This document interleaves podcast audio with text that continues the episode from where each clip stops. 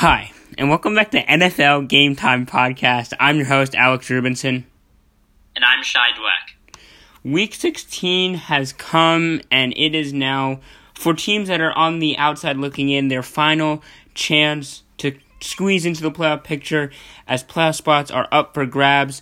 So, Shai, let's get right into it, because it's game time. So, before we get into the games, this was just a really interesting nugget that came out this past week. And it's that NFL teams who are looking for a new head coach and have a head coaching vacancy are allowed to actually start requesting and even interviewing candidates from other teams starting, I believe, yesterday, actually. Which usually you can see candidates interview for other teams' head coaching vacancies during the postseason. But this is actually brand new this season that the NFL is allowing other teams' assistant coaches to interview with other teams for their head coaching vacancy during the regular season. Now, the catch is that interviews can only last up to 2 hours maximum. So a lot of teams are figuring, hey, we'll just wait till the end of the season to have kind of the unlimited time limit interview. And then this only applies to head coaches. So there are now 6 teams after the Marty Herney firing. The Panthers obviously are letting go of their general manager Marty Herney, and they're now another team to be on the lookout for a new general manager come 2021.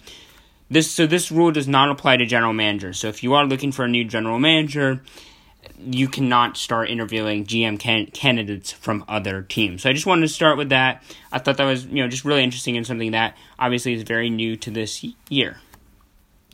So, Shai, let's start with some Friday football. Friday NFL football. I'm very excited for this. I kind of wish we had some Friday football in the past, and obviously, we've had Tuesday football, we had Wednesday football this year and before, but this is the first time, at least that I'm aware, that, at least in my time watching football, that there's some Friday football. So, let's start with the Friday game. Vikings-Saints in New Orleans. I got the Saints winning. I know Drew Brees had a bit of an iffy performance, but coming off of, 12 broken ribs and a punctured lung, I thought he played pretty well, knowing he was not 100%. Obviously, he was really shaky early on, but I thought as the game kind of wore on, he was able to settle down.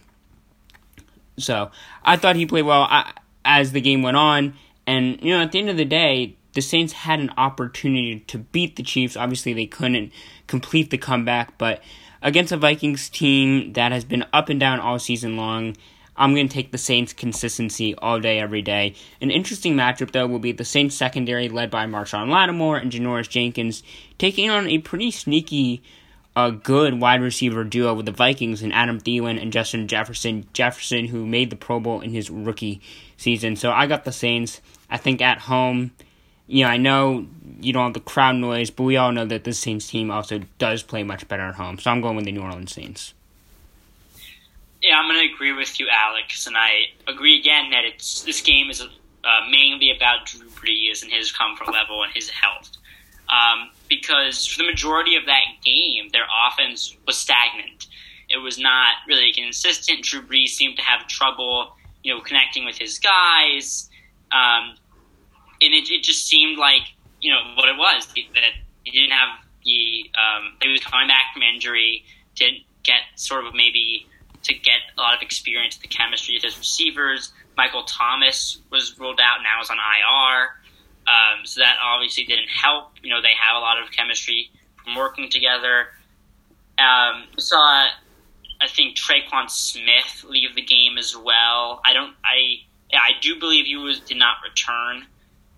You may have to fact check me on that one, but I do believe he was out for most of the game. So he was working with relatively newer targets, and I thought he just didn't look like himself for most of the game. As you mentioned, the fourth quarter, he did give him that chance to win. But it's going to be interesting to see, can he bring that over against the Minnesota team, where maybe not a ton of playoff implications are on the line. The Saints are expected to win. They should win. Their defense could probably carry them to a win, even if Brees struggles. But it's out, again, having that having Drew Brees be comfortable getting into playoff action, so this offense can really take rhythm. Because we saw even with Taysom Hill, which is not much of a surprise, they played Atlanta twice, Denver. Not great defenses, not terrible, but not great. Definitely, they struggled there as well. So it'll be interesting to see, can the Saints offense begin to build and start to play really complementary football as we roll into the playoffs? Well, I will add that, you said that there wasn't that much up for grabs. Well, the NFC South actually has not been decided. Now, it is widely expected that sooner rather than later, the Saints will lock that up. But the Saints are still playing for something. It's not like they're locked and loaded in the division or at one seed. I will say, Cam Dantzler and even Jeff Gladney, but especially these last couple weeks with Cameron Dantzler, the Vikings rookie cornerback, he has shown monumentous growth throughout the year. And I remember I said at the beginning of the year that I had faith in Mike Zimmer that he would kind of be able to coach and develop these guys. And as ugly as it looked the first half of the season, you look at the last few games, even against Tampa. These defensive backs, these young playmakers for the Vikings D, have really blossomed over the course of the season and have kind of turned into the players that I think a lot of people were expecting coming into the season. So that's obviously a big reason for optimism if you are a Vikings fan heading into 2021. And just to add to that, I think the Vikings defense does appear promising. And offensively, they look okay when Kirk Cousins has the time to throw and connect with his playmakers and Justin Jefferson, Adam Thielen. But he hasn't had that time. And against Chicago, the offensive line really, really struggled against Chicago's front. And they're having the Saints front now, which is not much of an improvement. In fact, probably not at all. They're one of the best front sevens in football. I expect them to give the Vikings offensive line fits again. And Kirk Cousins will probably be on his back a lot for this one. So, again, I do think this Vikings team and this defense is on the rise, but this week offensively could be hard for Kirk Cousins and company. Offensive line, definitely a possible draft target and off-season fix that they're going to need to kind of focus on when they direct their resources and assets. So now let's go to the Saturday games. We actually have 4 straight days of football, so it should be a really fun holiday weekend. And we're going to start with the Tampa Bay Buccaneers against the Detroit Lions. And the Lions, Derek Bevel, he was, I believe, a high-risk close contact, so now he can't coach.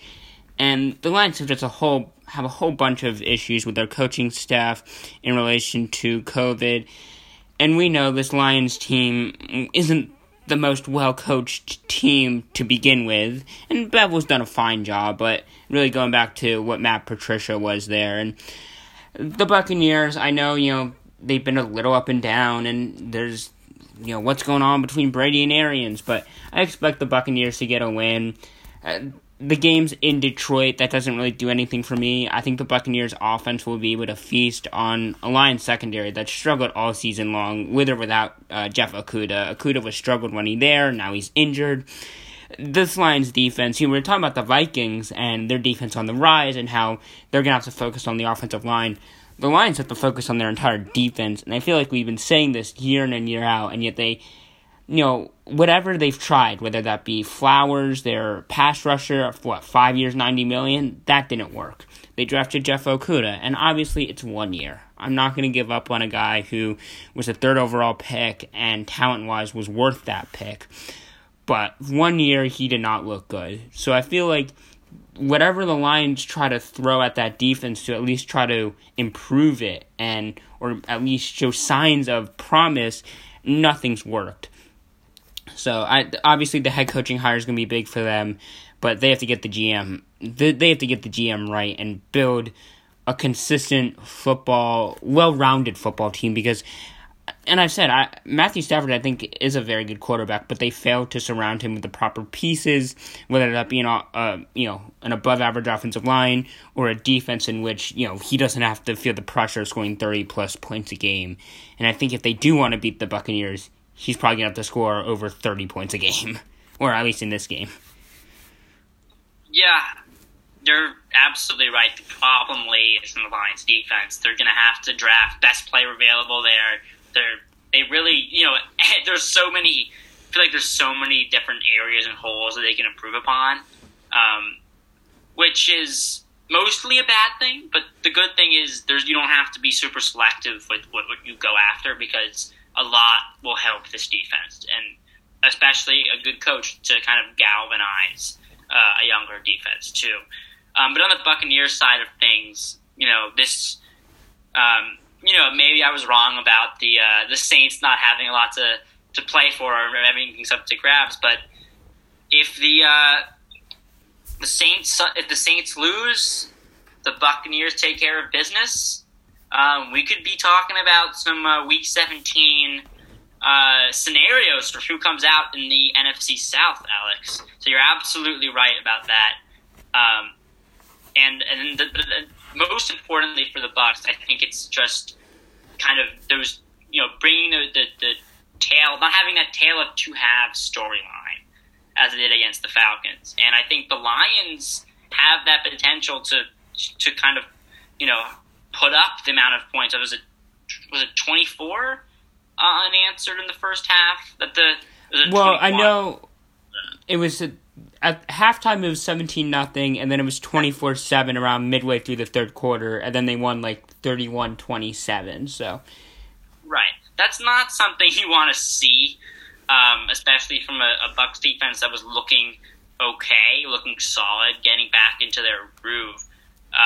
But getting those two solid halves of football and just kind of putting it together as they move forward and try to make this NFC South push will be very important for them. Yeah, I know you always want to put, you know, good halves of football together, but also just, you know, full games heading into the playoffs where even if you're 100% locked into your playoff seeding, which the Buccaneers are not, but even if they were, you always want to ride some momentum and have some confidence heading into that postseason, which, you know, this is a game where the Buccaneers can 100% do that.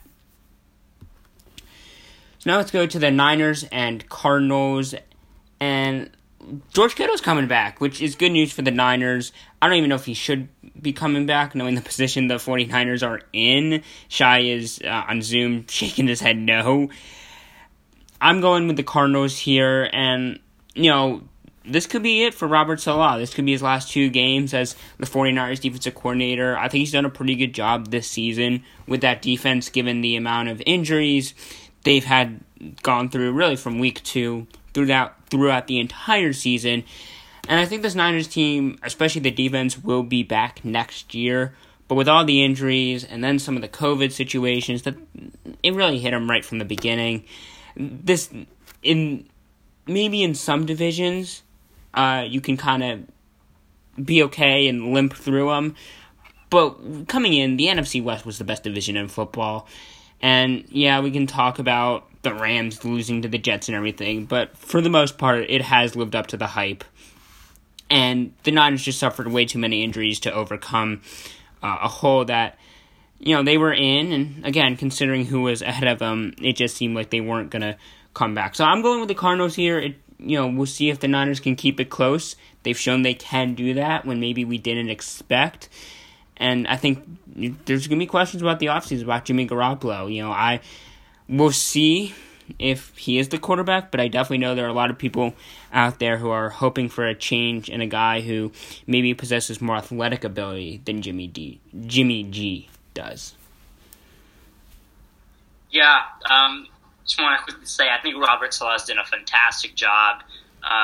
Last year, where they went to the Super Bowl, that defense was fantastic. And then this year, with all those injuries really just keeping them in these games, they have 5 wins that maybe they shouldn't have, considering all the injuries they've gone through, both defensively and offensively. So I do think he'll be a head coach. Look, in the offseason. I'll say this. We just talked about the Detroit Lions. I've seen a lot of rumors that have linked possibly the Lions and Saleh. So if I don't have any insider information here, but as just someone who maybe is looking forward to seeing some head coaching vacancies get filled and which teams go after which candidate, I will be looking at possibly Saleh to the Lions in terms of who might be filling in for the Lions long term at their head coaching vacancy. Just want to throw that out there. That would be an interesting fit. I do think the Niners keep this game close, though. I think that defense does stand tall in this NFC West divisional game. You know, they're not going to roll over for anyone. They've shown that. They've had their tough losses, of course, but I do think that, you know, they're able to kind of keep Kyler Murray and company in check. I do think the Cardinals win because the Niners don't have a lot on the line here, except for kind of making life difficult for a division opponent, which, as we've seen on Monday night, which, you know, we'll get to that later, recapping that, but that's always a solid motivation. But I do think the Cardinals in this passing attack, given some of the struggles that they've had, that the Niners defense has had in the secondary, should be enough to carry them to victory here. And the secondary might not be getting any better in the offseason, as it's been reported that Richard Sherman is likely to possibly depart from the Niners organization. So now let's go to the final Saturday game. The Dolphins taking on the Raiders. And I like the Miami Dolphins. This Raiders team has, you know, fallen off, and I don't know what they are at this point. I will say Marcus Mariota looked great. When he had a fill-in on really no notice for Derek Carr in the game last Thursday night against the Chargers, he looked great. And I definitely think, you know, remember, he did go number 2 overall. So he does have talent. He has a ton of athletic ability. So I definitely think he can be a reclamation project for a team and be a player that, a lot like the guy who replaced him in Ryan Tannehill, sit back for a year, be a backup, learn, not feel a ton of pressure being the number 2 overall pick and being the savior of a franchise. I think he can sign with the team on a low-risk deal and do some pretty good things that maybe a lot of others have given up on him. So I will say Marcus Mariota played well, but I guess going back to the Dolphins-Raiders game, I mean, the Dolphins have played very well, above all expectations. Credit to Brian Flores. If the Dolphins do hold on to that last wildcard spot, he's my, no doubt about it, coach of the year. So I just think that defense is going to make it really tough on whoever's starting at quarterback. At this point, Gruden said he's optimistic that Derek Carr will indeed be the starter. But whether it's Carr or Mariota, I think this Dolphins defense is going to make it really tough. I mean, Xavien Howard is having a career year. This season, I think he's probably been the best cornerback in the NFL. And I think he has every right to be right in the thick of the Defensive Player of the Year conversation with T.J. Watt, with Aaron Donald, with Myles Garrett. So I just think, you know, we'll see how, you know, this Dolphins offense performs, because I think that's kind of, I don't want to say a weakness, but, you know, when you think about how this Dolphins team has won games, it's mainly been on the back of the defense. But Raiders don't have a dominant defense themselves, so Dolphins might even have the edge on that side of the ball as well. But I just think Derek Carr or whoever starts at quarterback is going to really have a tough time going against this Miami defense. Yeah, I absolutely agree. I'm going to take the Dolphins as well, and Brian Flores would also be my coach of the year pick. I think I mentioned that last week on the podcast as well. I think when you look at this game, this Raiders offense, they rely a lot on that running game with Josh Jacobs, drawing the defense in, and then Derek Carr hitting his playmakers like Henry Ruggs over the top, Darren Waller, etc. And against the Dolphins secondary, where they can kind of just stick Xavien Howard, they can have Byron Jones, they have such a good secondary where they could just play single coverage, man coverage on the playmakers of the other team, and it makes it really hard for them to get open. And they can still stop the run. That's going to be very hard, I think, for whoever's starting in quarterback to kind of overcome and still be able to make that offense dynamic against this Dolphins defense. So in that vein, I'm going to pick the Dolphins to win this game. This game has a lot of playoff implications, Alex, especially as we take it over. The Dolphins play the Bills next week, and then you have that scenario of the Ravens, you know, the Giants, so we'll talk about that a little bit more later, but definitely an interesting game to watch as we kind of go through those playoff scenarios. And Flores, remember, he saw a guy like Rob Gronkowski up close. So I'm not saying he'll be able to absolutely shut down Darren Waller, but I do think he'll have a game plan in order to be able to limit him and make sure he doesn't completely take over this matchup. So now let's go to the Sunday slate, as you were talking about kind of the Giants-Ravens game. And we're going to go to that game. And it's the Giants against the Ravens, and I think we're both going to pick the Ravens. But I'll say this. If Daniel Jones is healthy, and I'm not talking about out on the field. Like, if he can run the entire playbook, run the RPOs, run the zone reads, and run the entire playbook without anything hindering him in terms of his ankle or his hamstring, I think the Giants can keep this game close. I'm not saying they'll win the game, but I wouldn't be surprised if it's a one-possession game in the fourth quarter and the Giants have a shot to win the game. They're going to get James Bradbury back on defense, who, in my mind, is probably their best player on the entire team, if not second best, to Leonard Williams. So I think that should obviously really help the defense and allow them to do a lot more things. You know, Isaac Yiadom should not be your number one cornerback, and Julian Love, who I like coming out of Notre Dame, has kind of converted to a safety, and he hasn't played corner since college. So they just had to do so many things with Bradbury out, and they rely on him so much on the back end of their defense. So having him absent against Cleveland was just such a massive loss. So I think with him back, it's going to allow them to be more creative, be more multiple on defense. And Patrick Graham has done a really good job of maximizing the resources he has. So I think they'll be able to limit Lamar Jackson to an extent.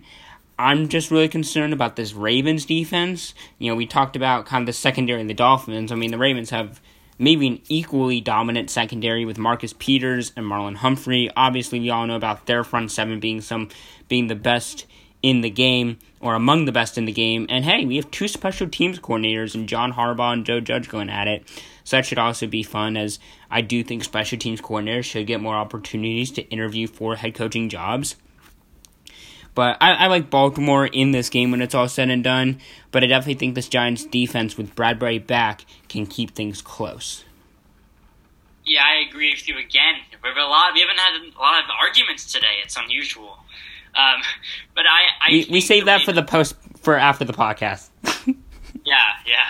We've been well behaved this week, you know, and in time for the holidays.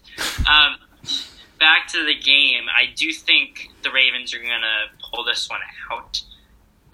But I think that Patrick Graham, as you said, will have a plan for Lamar Jackson. The blueprint is still there for how to contain this Ravens offense.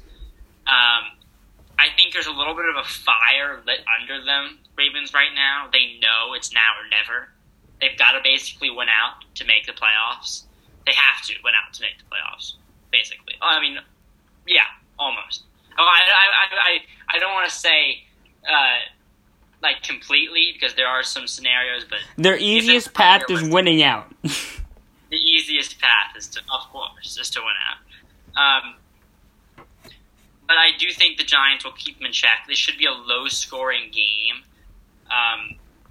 But what will really define this game, whether it gets out of hand in Baltimore's favor, is how, as you said, how well can Daniel Jones conduct this Giants offense against a tough Baltimore defense? Because when it's all said and done, Giants can have a shot. If this is, you know, a one-score game, you know, late in it, we'll have to see. I think they'll give the Ravens a run for their money, but I do think Baltimore does get this much-needed victory here on Sunday.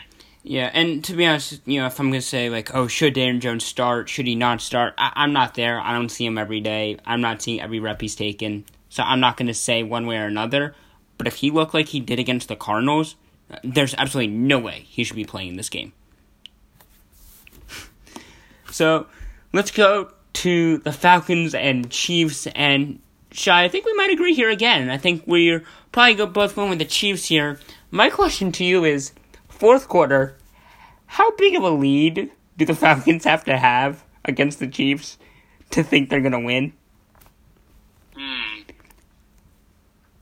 Maybe, I'd put it at 24 points. 24 points, okay. That's where I put it. So if the Falcons have anything less than a 24-point lead heading into the fourth quarter, you're worried. I'm worried. Absolutely. I mean, we're both going with the Chiefs. I don't think at any point the Falcons are going to grab a 24-point lead in this one. But I think Mahomes in a dome against the Falcons offense, I mean, that could be dangerous. Mahomes could break who knows how many personal records. I think Mahomes is going to have a big game. I think he's going to spray the ball around. I think Kelsey, Tyreek Hill, I think even Le'Veon Bell. Clyde Edwards-Helaire has, I believe, the high ankle sprain, so he won't be able to play. So I think everyone's going to eat in this Chiefs offense. I think the Falcons will be able to put up points, but I just don't think they'll be able to do it at the rate that the Chiefs will, especially, like, we're not going to go ahead and brag about the Chiefs' defense, but they're, at the end of the day, I would still say they're a respectable defense when Atlanta has so many problems on that side of the ball, and they're just inconsistent overall, kind of like the Lions. I believe the Falcons and Lions are in very similar situations heading into the offseason. Both need a new GM, both need a new head coach, both have issues on defense, and both overall have been pretty inconsistent. So we're both going with the Chiefs here, and I guess, Shai, if you want to add any more analysis, you can.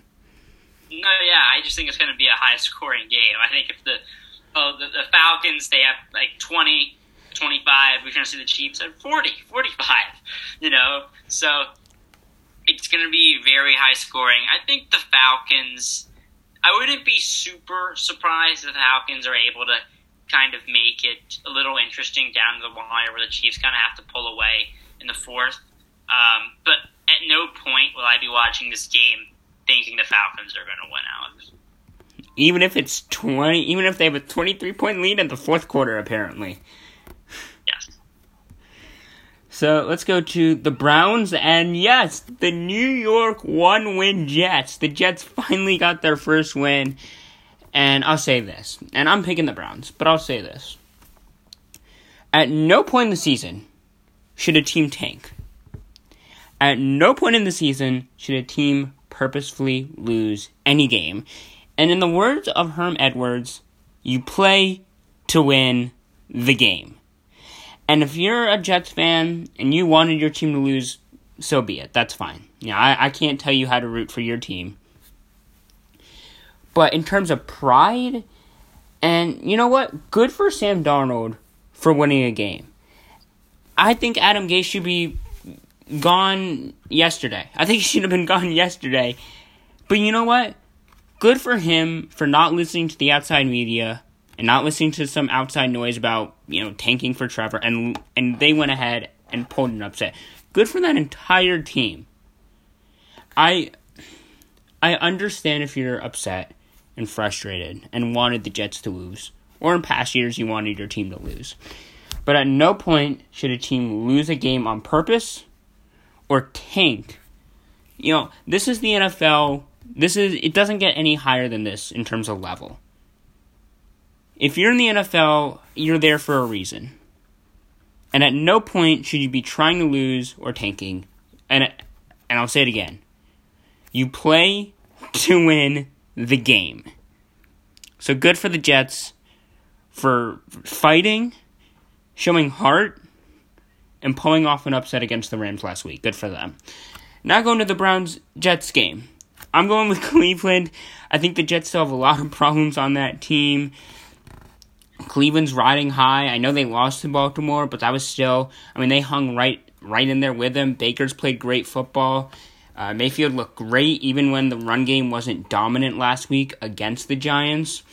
So I got the Browns win this game. The game's in Cleveland, and Browns are going to the playoff. Browns are going to be finding themselves in some mid-January football, which obviously they have not experienced in quite a while. Yeah, I want to take the Browns as well. Back to your point about the Jets, I completely agree with you. Good, you know, again, you're a fan. You have every right to you want your team to get Trevor Lawrence or whoever draft wise, and if you know, but if you know you as you said you play to win. It that's what makes football the game that it is, the competitive game that it is. And if you're a coach and you're telling your players you know, or have the mindset, the mentality that you're not giving 100% on the field, that's, you know, that really saddens me. And I'm kind of reminded last year of when Ben Roethlisberger went down for the Steelers, and it looked like they were going to have, you know, a top 3 pick, and, you know, to add to their team, which was already, you know, had the pieces around them to be good. And then they went out and they traded for Minkah Fitzpatrick a couple days later. And I was thinking to myself, wow. And I wasn't too happy at first. I thought we'd just given away a top 5 pick for safety. That's been good, but not great. But let me tell you, Alex, in the years being a Steelers fan, I have not been as proud by the way we competed that season. I was very proud by how Mike Tomlin and the Steelers handled that season and how they competed every game. So that's just what I wanted to leave you with there. Other than that, I'm taking the Browns in this game, and it'll be interesting to see them playing January football, as you said.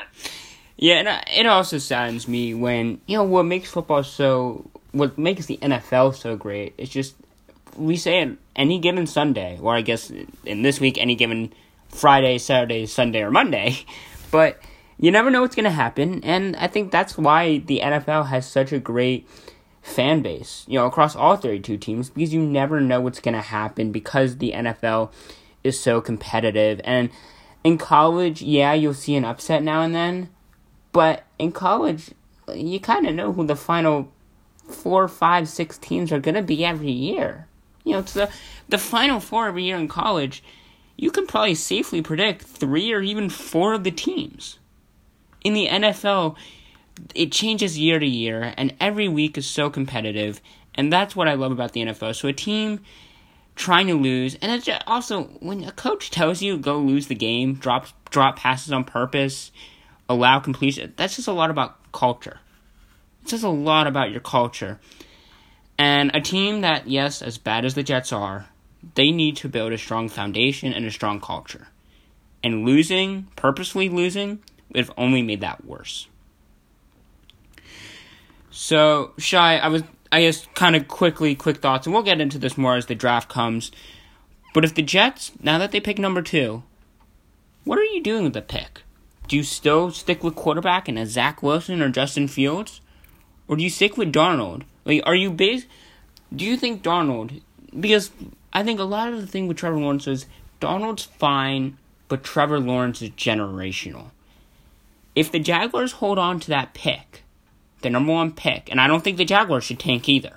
I think the Jaguars should play hard this Sunday and next Sunday. But if the Jaguars do hold on to that number 1 pick, do you stick with Darnold now if you're the Jets? I think it depends on how you evaluate him from the coaching staff, who you bring in by then, what general managers you have. It depends a lot on that front office. How do they feel going in? Do they want to bring someone in, someone new? Do they feel like that might help revamp, you know, maybe that culture? Or, you know, not that that's Sam Darnold's fault or anything, but, I mean, you know, maybe they feel it might be better to just kind of part ways, start fresh. If you're asking me if I am making the decisions for the New York Jets, I'm probably taking Justin Fields. I like him a lot as a prospect, maybe too much, but I do really like him out of Ohio State. I think he will bring that spark, that energy to the Jets offense. He's got very good athleticism. I really do think that Sam Darnold, just all that he's been through this organization, and he, all he's known is kind of just losing. Well, and having that terrible situation, which isn't his fault. I just think that it might be better for everyone to just kind of move on and take a quarterback in Justin Fields, who I liked better than Sam Darnold coming out of college, and I think right now it's comparable.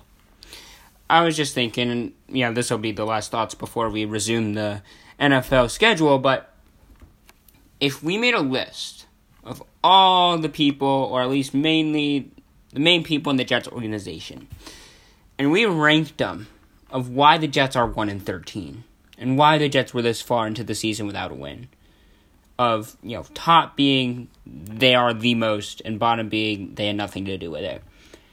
I would think Sam Darnold's probably closer to the bottom than the top of the list. I would say that's probably correct. But I would also say that let's not make the mistake of not giving Sam Darnold any credit. Because you watch some Jets games, and some of the decisions he makes, or some of the throws he makes. Because he feels like he has to do everything, because he does have to do everything. That's true, but again, when you're in that situation, it's really hard. I understand that. If Sam Darnold were on the Bills, are we talking about him similarly to how we're talking about Josh Allen? Yeah, of course. I'm not going to debate you. So I'm just saying, I'm just saying. I mean, probably similarly, but I'm not saying exactly. Actually, but we're maybe not. You can also make the argument that maybe not. I'm not saying exactly like Josh Allen, but we are raving all over about Josh Allen, and now we're saying that Sam Darnold would at least compare to Josh Allen if they were in the same situation. I think he would compare, but I still think Josh Allen would be better. By how much? A lot, a little, barely any, medium. I think like one rung, if you know what I mean. One maybe tier, one level. One tier, what? Maybe. One tier. That's how I would put it. Because when you watch Sam Darnold, the situation into account, you see mistakes, you see some accuracy mistakes, you see him not reading the field completely, and there are probably some other reasons for that besides him making mistakes as a quarterback, him not being as good as he can be, But you also take into account when you're evaluating. So I think, we got to give him some of the credit for that offense and that their struggles as well. Okay, so we'll obviously talk way more about that as the draft comes closer and closer. So we were just talking about the Jets. Now they have the number 2 overall pick. The Jaguars have the number 1 overall pick, and they are taking on the blazing hot Mitchell Trubisky. I never thought Trubisky should have gotten benched. I know Nick Foles, they benched him in the middle of the Falcons game. Foles comes in and, tears it up, leads them to a victory. But I thought they pulled the string on Trubisky too early in the season. I would have liked to see Trubisky play a little more.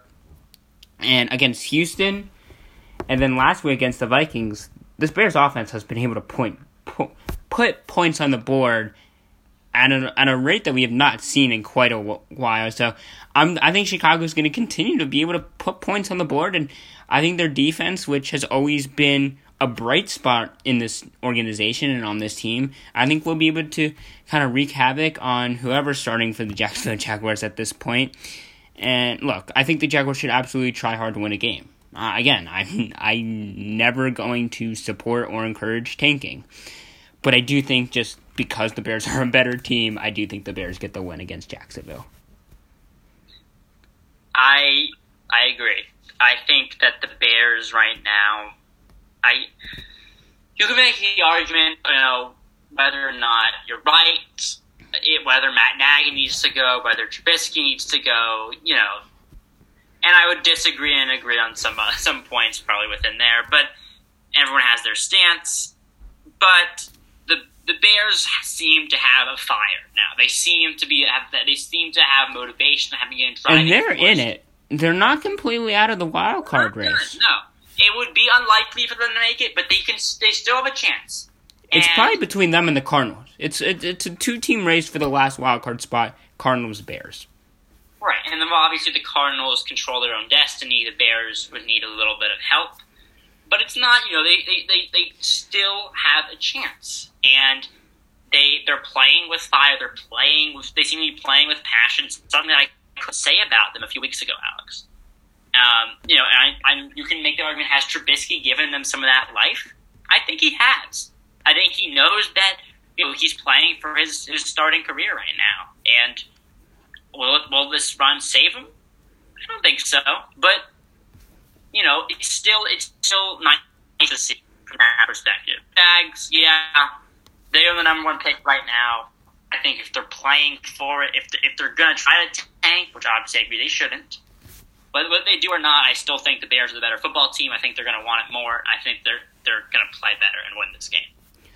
So now let's go Bengals, Texans, and Bengals coming off with a really nice win against the division rival Pittsburgh Steelers. And I know you obviously were disgusted, to say the least, about how your Steelers performed. And we'll get to the Steelers in just a little bit. But Bengals, you have to, it's promising. It's promising knowing what they were able to do against, you know, the big bad Steelers. I do think, though, they come back to reality, and I think Deshaun Watson, even without basically any of his weapons, you know, is going to get a win against the Cincinnati Bengals. I would say both these teams are in great positions for the draft, but the Texans pick is the Dolphins pick because of the trade, so the Texans aren't at all in a good position draft-wise. I'm going to go with Houston, though. At the end of the day, I just trust Deshaun Watson more than whoever's starting for the Bengals. Look, it's looking like possibly Brendan Allen this week, but I'm going with the Texans here. I think, you know, good job for the Bengals. Excuse me, a good win to build on, even when we're talking about a year-to-year build like what the Bengals are going through. But I do think the Texans get a win here. Let me ask you this, Alex: if Deshaun Watson is replaced with Ben Roethlisberger on Monday night, who wins that game? I think the Steelers. That shouldn't be. You said it like it was a question. Of course the Steelers win. Ben Roethlisberger was the main problem there. And we'll get to talk about that more later. The Texans don't have the defense the Steelers have, though. Right, of course. But that's a good point. But I still think... And the Texans are missing really all of their weapons. That's a good point. But I think when you look at, you know, just, you know, Ben Roethlisberger made this Bengals defense look like a juggernaut, which it's not. Deshaun Watson should be able to pick them apart. They're not. They've got some promise there, but Deshaun Watson. You know, he can. You know, he'll read the zone coverages. He won't get fooled by the high safety looks and Von Bell coming down and whatever, and he can throw the ball down the field, but. That's, you know, when I look at that, I just saw the quarterback play, and they're not going to make the mistake that the Steelers did. They overlooking Cincinnati. So let's go now to the aforementioned Steelers taking on the Indianapolis Colts, and I know they lost to Ryan Finley, and I know they lost to a Cincinnati Bengals team that is shredded with a lot of injuries and just they've really struggled since Joe Burrow. But I'm still going with the Steelers. And Shai, I think we're going to disagree despite you being the Steelers fan.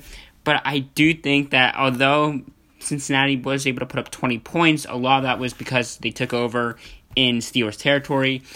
And I just think the Steelers defense is going to create havoc and force Philip Rivers to throw multiple interceptions. And I just think Philip Rivers is going to have maybe one of his worst days as a Colt as... Maybe it's one of his worst days of his career. I think he's really going to struggle. And I think the Steelers defense, which the entire team does play better in Pittsburgh. So I think as bleak as the Steelers look right now, I think they get a huge, huge bounce-back win against a team that looks like will be also playing some mid to late January football in the Indianapolis Colts. I know you're going with the Colts, Shai, but I still have a little faith in the Steelers, as little as that might be. Yeah, I'm gonna go with the Colts here, and it's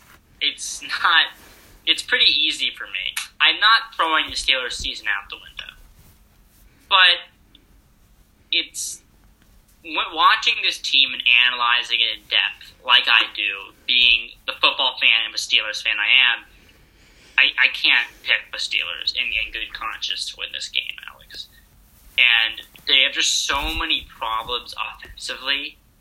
I'm not picking them because of their offense. I'll say that. I know you're not, but you got to also think. Yeah, I think the defense, Steelers defense, keeps them in this game. I think Philip Rivers may turn the ball over, but who's to say that Steelers offense and Big Ben Roethlisberger having 3 turnovers against a 2-win team, making them look like a great defense? You know, who's to say they won't have more turnovers, Alex? I mean, that is the real question. You know, can the Steelers' offense generate anything against one of the better defenses in the league, being the Indianapolis Colts? It's going to be a defensive-driven game. It's definitely going to be a defensive-driven game, and it might. It's probably will come down to who turns the ball over less. That's what it'll probably come down to. Yeah, it certainly could be who can move the ball, who can turn the ball over less. But the Steelers' offensive line, to add to their issues that they already had. Yeah, the running game was marginally better. The receivers didn't drop the ball. They lost to a 2-win team. Let's not make too much of that. But the Steelers, their offense, to add to the issues they had, their offensive line was bad. They're playing the Colts with a great defensive line. Ben Roethlisberger can't push the ball down the field at all. The Colts are going to win this game, Alex. Okay, so now let's go to Panthers and Washington, and it looks like Dwayne Haskins could be trending and starting, although Alex Smith has played or has practiced with some of the starters. Haskins is getting the first-team reps. I don't have that much faith in Dwayne Haskins, no matter who he plays, but I am still going with Washington, and it's going to be on the backs of their defense like it has for the last few weeks. They didn't score an offensive touchdown against the Niners, and they still put up 23 points because of 2 defensive touchdowns. I think it's going to be that type of game. I think Teddy Bridgewater, although he's had a nice year, I think Washington's going to be able to force multiple turnovers, possibly even a defensive score. And I think Washington's defense is really going to create chaos for the Panthers' offense. And, Panthers obviously are rebuilding. They've had some nice wins. They're also now the general manager market. But I'm going with Washington, really on their backs of their defense. And if Alex Smith plays, then I don't even know if this game will be that close, mainly because of the defense. But, hey, maybe Haskins can keep it close for Carolina. I'm going to take the Panthers here. I'm going to take the upset. Which, as a Giants fan, I am hoping for. I'm hoping you're right. Yeah, we'll have to see. I do think that let's not, I feel like when I I live in D.C., I hear Washington football team fans talk about. Although you are in North Carolina. I'm in North Carolina right now. I didn't even think about that when I was making this pick. But yes, I am in North Carolina right now, but I do live in D.C. primarily. And I hear Washington football team fans talk a lot about that, how great this defense is and, whatnot and so forth. But let's face it. Yeah, they shut down the Steelers. They're not a great offense. They struggled a little. They slowed down Russell Wilson a decent bit, but they still were able to get some momentum going. I think that the Washington football team's confidence is a little too high. Not high, but it's... They're not going to have a ton of success, I think, shutting down the Panthers' offense. I think Teddy Bridgewater, he doesn't turn the ball over. I think that's his strength. I think he's got playmakers, and I think he'll be able to get the ball out quickly to them and be able to take the shots down the field to Robbie Anderson and DJ Moore and expose kind of the weaknesses in the secondary that this Washington football team has and kind of allow them to win, the Panthers to win that game that way and make this offense. Make this upset and make the NFC East a little more interesting. Yeah, I just don't know if he'll have the time to get the ball down the field and make those explosive plays. They're going to have to do some type of quick passing game, and obviously it's Ron Rivera's revenge game. So, quickly, Shai, let's now move on. Broncos, Chargers. I'm going with the Chargers. They finally won a close game last week. And I don't think this game will go into overtime or be as close. The Broncos, they're an up and down team. They have some nice pieces. They've also battled a lot of injuries. And the Chargers, this looks like it could be it for Anthony Lynn, but they definitely are a team led by Justin Herbert on the come up and look like a team that could be reckoned with in 2021, 2022 in the future. So I'm going with the Chargers here. I think Justin Herbert will be able to have a pretty nice day against that Broncos secondary. Hunter Henry's on the COVID list. Allen is a game-time decision, so the Chargers are definitely missing pieces on offense, but I definitely think Herbert and the Chargers overall team will be able to overcome that and get a division win. Yeah, I'm going to take the Chargers as well. I think it might be closer than some people think. But I do think Justin Herbert... No, it's the Chargers. It'll be close. Yeah. The Chargers will make sure the game is close, just for their fans, if they have any. It's a fair point. Yeah, but I do think Justin Herbert will be able to move the ball fairly easily in the passing game. There's not a lot else to say here. The Chargers are on the come up. The Broncos got some question marks, and I think especially at the quarterback position, what do they have in Drew Lock? We still don't really know. Exactly. I think that quarterback security for the Chargers will win them this game in an otherwise disappointing season. So now let's go to a big division game. Well, I guess maybe not as big. You know, we were just talking about Washington. Well, the division is still not theirs, and Philly and Dallas, believe it or not, are still in it, and they're facing one another. And more or less, it looks like the winner will stay alive while the loser could potentially be eliminated. And I'm going with Philly. They put Jalen Hurts in there, and they got this spark of confidence, of energy. But with Carson Wentz, they looked defeated, deflated, and looked like they wanted the season to end as soon as they could. With Hurts, they look like they're enjoying to play the game of football, which is what you want to see. So with this renewed confidence, renewed effort, pride as well, I'm going with the Philadelphia Eagles to beat the Dallas Cowboys. You know, Andy Dalton, though, it seems like they won a couple games in a row. Their offense lit it up against the Niners, which I did not expect. So the Cowboys have been playing pretty well recently, but I definitely think division game should be a good game. But I think the renewed confidence and pride that Philly will be carrying into this game, they'll be able to ride that and their momentum and get a division win. And hey, head into Week 17, looks like they could potentially still be alive. I'm going to take the Eagles as well. Again, I completely agree with you. Carson Wentz was playing like he had everything to lose. Jalen Hurts playing like he has nothing to lose. And I think that this team, it shows throughout the entire. They look more confident. They again, you said it perfectly. They look like they want to play the game of football.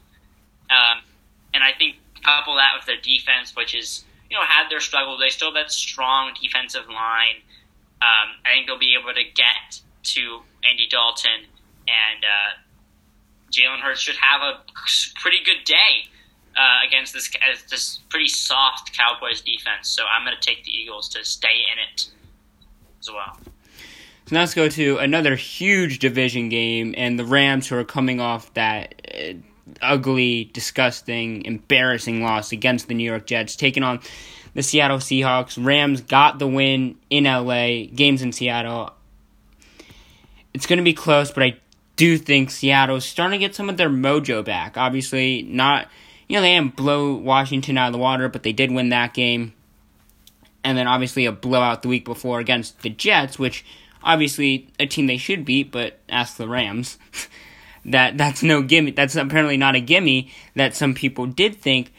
I think the Seahawks are getting some of their mojo back, and I think they get a win at home at Lumen Field. I still have to get used to saying Lumen Field, and it looks like the Seahawks might be prepping to host a playoff game, as right now they're my pick to sustain that division lead and win the division overall. Yeah, I think Seattle's going to take this game as well.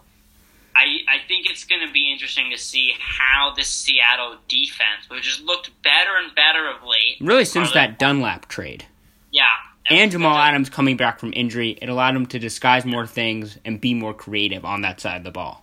Yeah, those two have been the catalysts for sure to make that defense start to hum. Now it'll be interesting to see how do they match up against the Rams offense.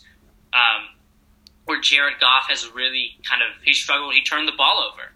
When he is turning the ball over, this Rams offense is really poor. And when he's taking care of the ball, they're humming. It's all on his back. And I think that the Seattle Seahawks will be able to get enough turnovers with the playmakers that they have, those two guys, Dunlap, Adams, I think will get some, make some plays in this game, and along with Russell Wilson, he'll do his thing. So I do like the Seahawks to stay in this division lead as well. Yeah, I'm also really interested. The Rams' rushing attack, Cam Akers has had a big couple games. It looks like he'll be out, but we've still seen guys like Malcolm Brown and Darrell Henderson be able to run the ball effectively. So Seahawks' run defense, which has really picked up and been actually pretty good the last few weeks since the Dunlap trade, against a Rams' rushing attack that's really led the way and thrived and allowed Goff to be successful. So obviously, they don't want to have all the pressure on Goff's shoulders. So now let's go to the Sunday night game.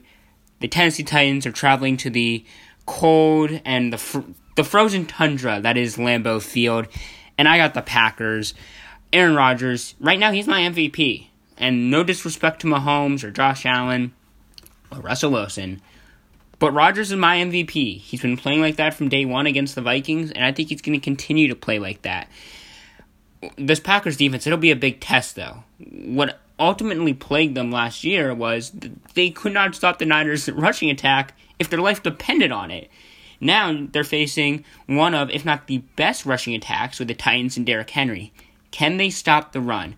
I do think, even if they struggle, I think Aaron Rodgers and that Packers offense will be able to still win and put up enough points. But if the Packers are going to go deep in the playoffs, and obviously this is a team with Super Bowl aspirations, they're going to have to stop the run. This will be a huge test to see if they can do that. I absolutely agree. This is going to be one of the most interesting games of the week. I think Sunday night, primetime. I'm going to go with the Packers as well. I think Aaron Rodgers is a bad man. He's cooking. He's doing his thing. Is he? That's what I was going to ask. Yeah, and I think he'll have his way and be able to move the ball effectively against Tennessee defense, which is, well coached, but not as talented, right? That's been their thing, especially in the secondary. They've struggled. So I think Aaron Rodgers will move the ball there. And again, the test is, can the defense of Green Bay slow down Tennessee enough to win? I think they do. I think Tennessee is still able to move the ball and keep it close. But that's really the question, as you said. So let's now go to the final game of a full weekend full of football, starting on Friday, ending with the Monday night game. Bills, Patriots in Foxborough. And yet I'm going with the Bills. I do think the Patriots will be able to keep this game close. I don't think Buffalo's going to blow them out. I think the Bills can keep it close. The Patriots can keep it close. But Josh Allen is having an incredible year, and he is in the MVP conversation, although I don't think he's a top two finalist right now with Mahomes and Rodgers. But he's done great things all season long. Buffalo, that defense that we expected coming in to be one of the top defenses and kind of disappointed, it looks like that defense has been more of the unit we thought heading into the season, which is credit to Leslie Frazier. Obviously, I have so much respect for their entire organization, and I definitely think both Brian Daboll and Leslie Frazier could be up for head coaching jobs and vacancies, so I'm going with the Bills to beat the Patriots, although I do think this will be a close game. Yeah, I was considering the upset here, but I don't really see it. I think it's going to be a close game. But at the end of the day, Buffalo is immensely more talented and they're the better team. I think you can't overlook the New England Patriots ever. You can't overlook any team in this league, but especially not one that's coached by Bill Belichick. I don't think the Bills are going to do that, make that mistake. But I think it's going to be a close game. I don't expect Josh Allen to be throwing touchdown passes here or there. But I think it's going to be relatively low scoring. But I think the Bills will be able to score more than the Patriots, because that offense has really looked porous, to say the least. So I'm going to take the Bills to win this game as well. That's the ultimate goal of a game, right? Score more points than your opponent? That's how you win football games. Yeah. Obviously easier said than done. So that's going to do it on this edition of NFL Game Time Podcast. We hope you enjoyed this episode, and we hope you'll enjoy us for future episodes when we obviously end the regular season and also maybe make some of our playoff predictions and preview the postseason. See you next time on NFL Game Time Podcast.